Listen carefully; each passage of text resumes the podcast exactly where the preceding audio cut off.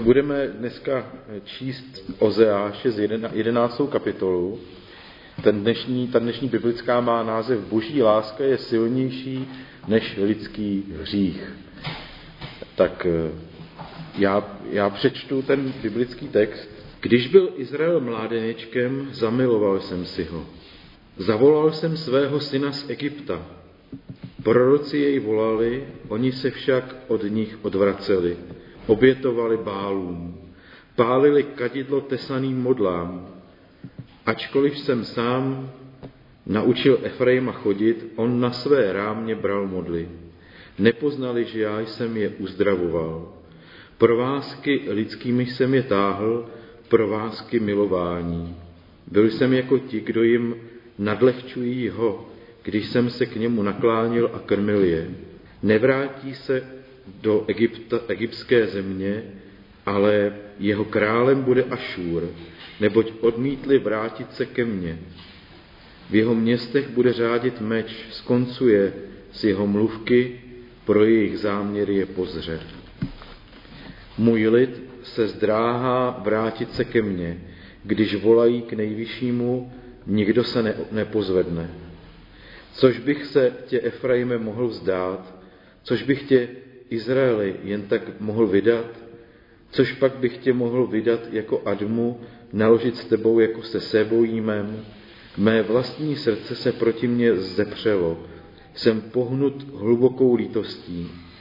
Nedám průchod svému planoucímu hněvu, nezničím Efraima, protože jsem Bůh a ne člověk, jsem svatý uprostřed tebe, nepřijdu z hněvivostí. Budu následovat Hospodina, až zařve, budou následovat Hospodina, až zařve jako lev. Až vydá řev, přiběhnou, přiběhnou střesením synové od moře. Přilétnou střesením z Egypta jako ptáče, z asyrské země jako holubice. A já je usadím v jejich domech, je výrok Hospodinů. Budeme to, budu to vykládat po verších, takže vždycky přečtu veršík nebo dva nebo tři a něco k tomu řeknu a zase dále.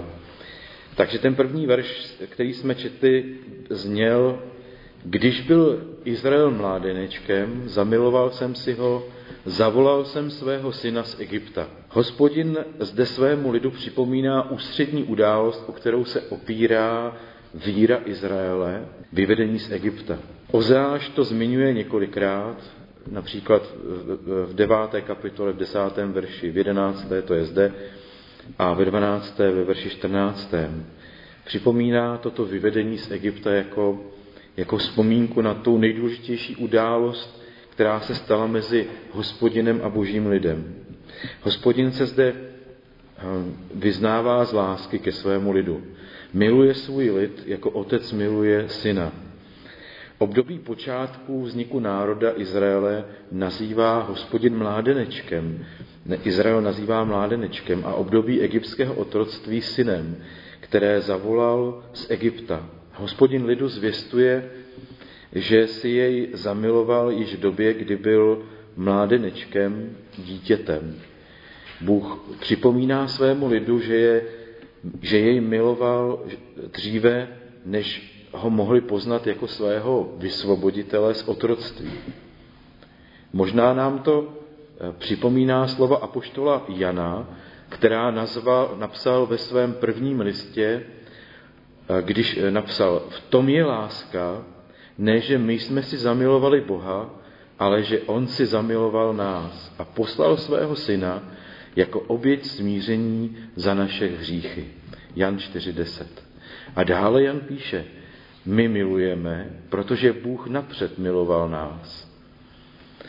první Janův čtyři devatenáct. Bůh nás miloval dříve než my jeho. Miloval nás, když jsme ještě byli hříšní, jak píše Jan. Období, kdy byl Izrael na poušti bezmocným dítětem, bylo časem, kdy Izrael potřeboval boží lásky plnou péči. Vždyť bez Hospodina by na té poušti vůbec nemohl přežít. Tak přišlo, pak potom přišlo období kenánské. Láska otce k synovi se změnila v lásku manžela k manželce, obrazně řečeno. Izrael ale zatoužil po jiných náboženských praktikách, za kterými stáli kenánští bohové. Nejprve jen pošilhával, ale postupně se jim oddal celým svým srdcem, celou svou myslí a celou svou silou. Toto duchov, tato duchovní nevěra měla také své zlé důsledky v morální oblasti. Proč by se ještě měli, měl lid řídit hospodinovými vysokými nároky mravními, když vše, po čem touží, dostávají od Bála? Domnívali se Izraelci, tak, to se domnívali Izraelci a taky se s nimi tedy neřídili, s těmi hospody, hospodinovými přikázáními. Ale Hospodin bojoval o lásku svého lidu a posílal proroky, aby jim otevřeli oči, ale jak píše prorok, oni je neposlouchali. Půjdeme na další tři veršíky, verš dva až čtyři. Proroci je volali, oni se však od nich odvraceli. Obětovali Bálům, pálili kadidlo tesaným modlám. Ačkoliv jsem sám naučil Efraima chodit, pravý Hospodin, on na své rámě bral modly. Nepoznali, že já jsem je uzdravoval. Provázky lidskými jsem je táhl, provázky milování. Byl jsem jako ti, kdo jim nadlehčují ho, když se k ním, k němu nakláněl a krmil je. Chybou lidu bylo, že nenaslouchali slovům proroků, kteří byli posláni od Hospodina. Bůh je ústy proroků volal k pokání, ale oni se od nich obraceli a dál se klaněli jiným bohům. Pán o ně pečoval, stavěl je na nohy, jak, jak říká, a když dospěli, nevážili si toho a oddali se plně modloslužbě. Izraelci se stali závislými na modlách a tak to bylo třeba od model, bylo potřeba je od model úplně oddělit, protože by to sami nedokázali. Mně to připomíná taková malá odbočka od textu, jako když se má někdo, kdo je velmi závislý třeba na drogách nebo na alkoholu, z toho dostat, tak je potřeba ho úplně vytrhnout z toho jeho přirozeného prostředí a po určitou dobu, než zesílí, tak ho izolovat od vlivu přátel, kteří by ho mohli strhnout a od vlivu toho svého přirozeného prostředí. Tak mně přijde, že něco podobného Pán Bůh musel udělat s tím lidem, protože nebylo možné, aby oni sami poslechli, tak vlastně byli už slepí a hluchí, hluší, že je musel vytrhnout z toho prostředí a uvrhnout je do cizí země. A tak Hospodin říká, nevrátí se do egyptské země, jeho králem bude Ašur, neboť odmítli vrátit se ke mně. V jeho městech bude řádit meč, skoncuje s jeho mluvky, pro jejich záměry je pozře. Můj lid se zdráhá vrátit se ke mně, pravý Hospodin, když ho volají, když volají k nejvyššímu, nikdo se nepozvedne. Hospodin je sice nepošle do egyptského otroctví, ale do toho asyrského zajetí je pošle, protože neslyší volání a napomínání. Izraelci podlehli svodům smyslově magického náboženství původních obyvatel Kenánu. Tak dlouho přetrvávali v hříchu, že už nedokázali rozlišovat mezi dobrem a zlem. To je jeden z, z, z důsledků setrvávání v hříchu. Když člověk v něm setrvává delší dobu, otupí se jeho schopnost slyšet boží napomínání a rozlišování, co je hřích a co nikoliv. Izraelci už byli od Boha tak daleko, že už nebyli schopni slyšet pravdu. Stali se závislými na Bálově kultu. Bez něhož si nedokázali už představit svůj život. A jemu projevovali vděčnost za to, co ve skutečnosti dostávali od Hospodina. Proto přijde trest, který měl být podle Hospodinových slov obdobou putování pouští, jak sám Hospodin řekl. Proto ji přemluvím, to hovoří Hospodin o Izraeli jako o své nevěstě. Proto ji přemluvím. Uvedu ji na poušť. Budu ji promlouvat k srdci. Ozeáš dva šestnáct. Neměl to být pouhý trest za nevěru a za hřích. Bůh oddělil svůj lid od všeho nečistého, na čem se stal závislým a znovu začal a chtěl, aby znovu začal hledat Hospodina v té oddělenosti. Bůh chce na té poušti promlouvat k srdci svého lidu, aby se rozpomněl na svého Boha a na jeho lásku a na smlouvu, kterou s ním uzavřel. Vpád Asiřanů ovšem bude tvrdý. Ve městech bude řádit meč. Některé překlady mají, že Hospodin skoncuje s jejich závorami. Ale ekumenický překlad a také některé výklady uvádějí, že skoncuje s jejich mluvky. Pro jejich záměr je pozře, je psáno. Mohlo jít o kněze, mohlo jít o falešné proroky či věštce, zkrátka lidi lži, sluhy žvástu, jak se někdy také v proroctvích uvádí. Kolik škody mohou způsobit lidé, kteří se prezentují jako ti, kdo vidí do budoucnosti, kdo jsou Hospodinovými ústy, ale nejsou. A zatím svými falešnými proroctvími zbavují lid schopnosti spoléhat se na Hospodina, spoléhat se na Boží slovo a důvěřovat celé Hospodinu. Na Hospodinovo volání nikdo nereaguje. Hospodin musí jednat, aby zachránil svůj lid, i když to bude bolet. Nebude to bolet ale jen Izraele, bude to bolet i Hospodina samotného, vždyť Hospodin svůj lid miluje. Dále verše osm a devět.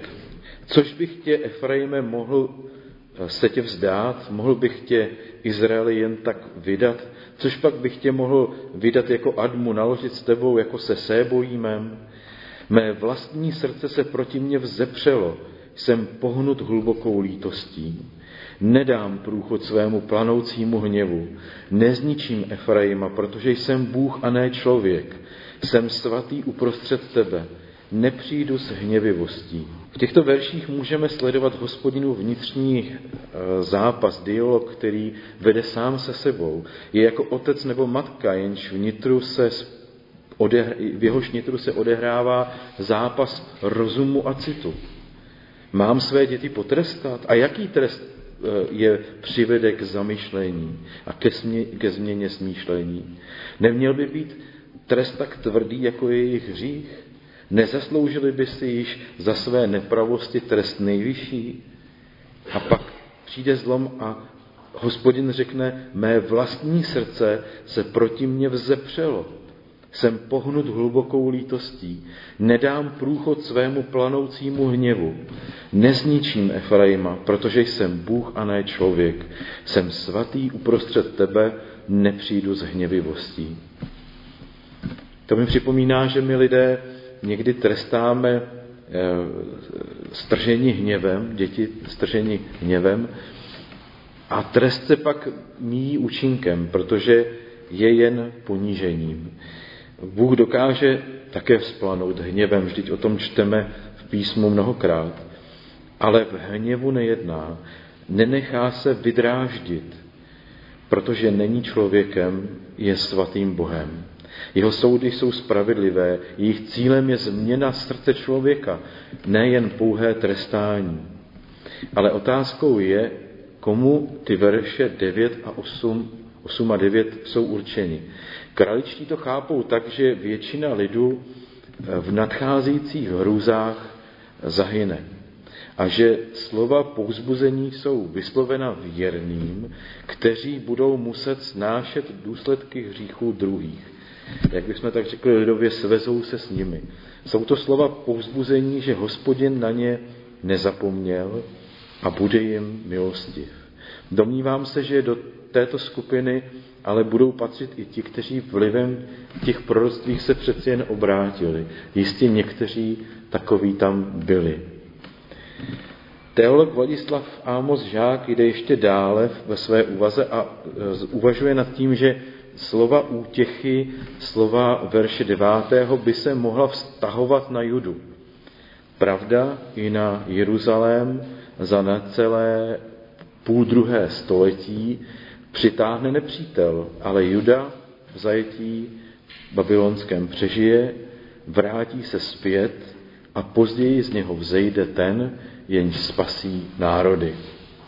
Ten se stal člověkem, ač byl božím synem, aby vzal na sebe lidský hřích a vysvobodil hříšníka z hříchu, tak aby už nebyl okouzlen a opojen, opojen svým já až k šílenství. Poslední dva verše deset a jedenáct. Hospodin praví, budou následovat Hospodina, až zařve jako lev, až vydá řev, přiběhnou s třesením synové od moře. Přilétnou s třesením z Egypta jako ptáče, z asyrské země jako holubice. Já je usadím v jejich domech, je výrok Hospodinův. Boží slovo na závěr přináší naději do budoucna, tak jak Hospodin to má často ve zvyku. Zmínka o návratu z asyrské země je snad povzbuzením právě těm věrným z lidu, z lidu Izraele a těm, kdo se obrátili v pokání. Králíčtí chápou zmínky o Hospodinově svolávání lidu a příchodu od východu a západu jako odkaz na Ježíšova slova o posledních dnech z Matoušova evangelia. Pravím vám, říká Pán Ježíš, že mnozí od východu i západu přijdou a budou stolovat s Abrahamem, Izákem a Jákobem v království nebeském. Matouš osm jedenáct.